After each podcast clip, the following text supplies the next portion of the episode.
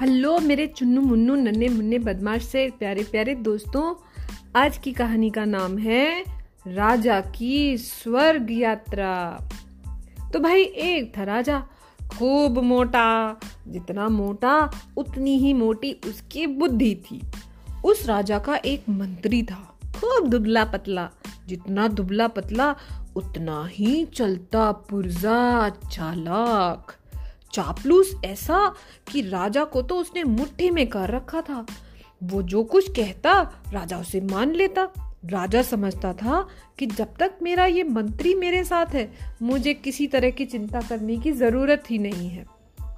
अब राजा अपने मंत्री से कहा करता था, वादा करो मंत्री, तुम मुझे छोड़कर नहीं जाओगे। और मंत्री हमेशा कहता है, महाराज, ऐसे कैसे हो सकता है, अन्नदाता? मैं आपको सलाह देने के लिए, आपकी समस्याओं को सुलझाने के लिए सदा आपके साथ रहूँगा। आप जहाँ रहें, चाहे स्वर्ग में, चाहे नरक में। उसकी इन बातों से राजा बड़ा खुश हो जाता। एक दिन शाम को नदी के किनारे घूमकर राजा महल को लौट रहा था। कि उसे पास के जंगल से गीदड़ों के चिल्लाने की आवाज़ सुनाई दी। हुआ हुआ। राजा को बड़ा चंबा हुआ, बड़ी हैरानी हुई। उसने जानना चाहा कि गीदड़ क्यों चिल्ला रहे हैं। उसने मंत्री से पूछा, अरे, इतने सारे गीदड़ एक साथ क्यों चिल्ला रहे हैं? मंत्री ने उत्तर दिया, अन्नदाता, आप जानते ही हैं कि इस साल कितनी ठंड पड़ रही है। शीत लहर का प्रकोप है। बेचारे गीदड़ों के पास कोई ऊनी कपड़े तो है नहीं तो वो आपसे कंबल मांग रहे हैं। हैं हैं। ओह राजा बोला, ये बात है थैंक यू धन्यवाद। जो गीदड़ों की बात समझे, वो सचमुच ही बहुत होशियार मंत्री है। हाय, मैं कितना लकी हूँ कि मेरे पास ऐसा मंत्री है। लेकिन इन गीदड़ों के पास कंबल क्यों नहीं है, जनाब?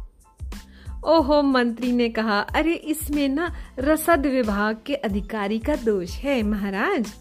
और उस ऑफिसर का नाम बताया, जिससे उसे चिढ़ थी उसका नाम बता के कह दिया। हम्म राजा बोला, रसद अधिकारी की ये मजाल कि वो हमारे जंगलों के गीदड़ों को कंबल ना दे, इसका मतलब है कि वो अपना काम ठीक से नहीं करता।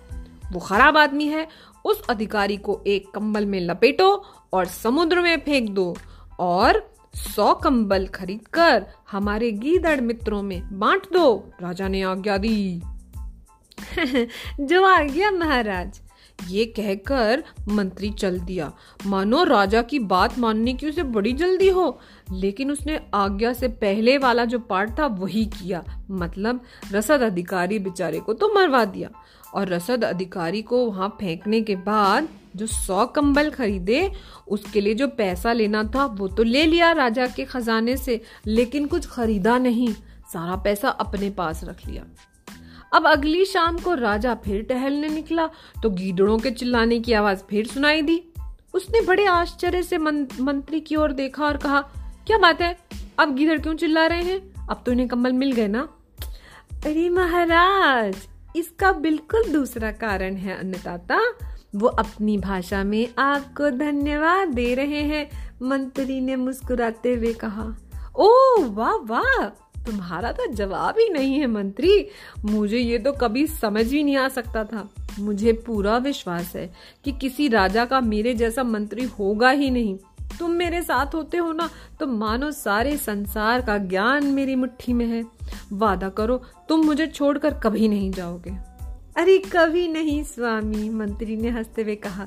स्वर्ग हो या नरक, मैं आपके साथ ही बना रहूँगा। राजा बहुत खुश हुआ, लेकिन उसकी खुशी ज़्यादा देर तक नहीं टिकी। अचानक एक जंगली सुअर भागता हुआ उधर से निकला। बेचारा राजा, उसने शिकार के लिए कभी जंगल में पैर नहीं रखा था। उसको तो पता ही नहीं था कि जंगली सुअर होता कैसा है। हैरान होकर उसने मंत्री से पूछा, आई, ये कौन सा जीव है मंत्री? मंत्री ने तो बहुत सारे जंगली सुअर देखे थे। फिर क्या था? वो जो करता आया था, उसने वही इस बार किया। राजा के बुद्धू होने का फ़ायदा उठाया। उसने कहा, अरे, सरकार, ये आपका हाथी है। इसकी ऐसी खराब दशा इसलिए हो गई है क्योंकि हाथियों का जो अधिकारी है ना, वो उसे ठीक से खाना नहीं खिलाता। ये सुनकर राजा का गुस्सा इतना ऊपर चढ़ गया और वो गुस्से से उबलने लगा। तुरंत उसने उस अधिकारी को प्राण दंड दिया कहा, इसको मार दो। और मंत्री से कहा, जितने धन की ज़रूरत हो, खजाने में से निकालो और इस हाथी को खूब खिला पिलाकर मोटा तगड़ा बनाओ।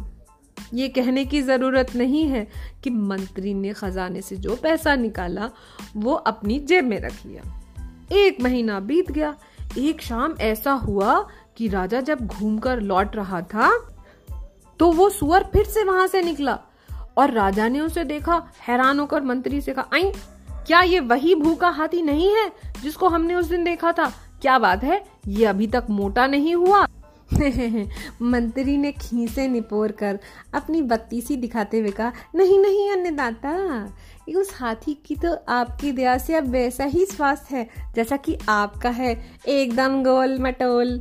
ये जीव तो एक चूहा है। जो आपके रसोई घर का माल खा खा कर उड़ा उड़ा कर इतना मोटा हो गया। आप अनुमान लगा सकते हैं कि महल का प्रधान रसोईया कितना लापरवाह है। मंत्री ने राजा के कान फिर से भरे। इतना सुनना था कि राजा का गोल मटोल चेहरा गुस्से से लाल हो गया।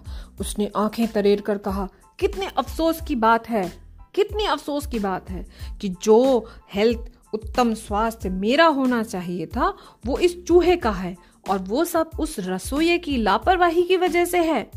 तभी उसने आदेश दिया कि रसोईया महाराज का खाना पका चुकने के बाद उसको पकड़ के फांसी पे चढ़ा दिया जाए। अब उस शाम को रसोईया चुपके चुपके मंत्री से मिला और उसे ढेर सारा पैसा दिया, ढेर सारी घूस दी और ये वादा भी किया कि अब से जो भी खाना वो राजा के लिए बनाएगा उसमें से मंत्री को भी खाने के लिए देगा। मंत्री बहुत खुश था। उसने रसोइये को विश्वास दिलाया कि वो उसको मरने नहीं देगा, उसे बचा लेगा। आधी रात को जब राजा के सामने रसोइये को फांसी पर चढ़ाया जा रहा था तो एकदम से मंत्री चीखता हुआ वहाँ आया। रुको रुको रुको रुको, वो चिल्लाया। और फिर राजा की ओर मुड़कर उसने कहा, सरकार सरकार, मैं अभी पंचांग देख रहा था। मैं देख रहा था कि आज हमारे जो नक्षत्र हैं, वो किस पोजीशन में हैं? आज की रात बहुत शुभ है। इस समय जिसे फांसी दी जाएगी, वो सीधा स्वर्ग जाएगा, अन्नदाता। वो सीधा स्वर्ग जाएगा। इस शुभ घड़ी में, इस रसोई को अगर हमने फांसी दी तो वो तो उसके लिए इनाम जैसी हो जाएगी। हम ऐसे नालायक आदमी को स्वर्ग क्यों भेजें, जिसने आपकी जगह एक चूहे को खिला खिला कर मोटा किया है? आप इसे अभी ना फांसी पे चढ़ाएँ। ये टाइम इसके लिए अच्छा नहीं है। मंत्री का यह विश्वास था कि अगर इस समय वो किसी तरह से फांसी टाल देगा तो राजा बाद में भूल जाएगा और रसोईया बच जाएगा। लेकिन राजा हमारे बुद्धू राम खुशी से उछल पड़े, बोले, बहुत अच्छा बहुत अच्छा मुझे बहुत दिनों से स्वर्ग देखने की इच्छा है। और उसने फिर जल्लाद को आदेश दिया, सुनो सुनो, ये फंदा मेरे गले में डाल दो और जल्दी से मुझे फांसी पे चढ़ा दो।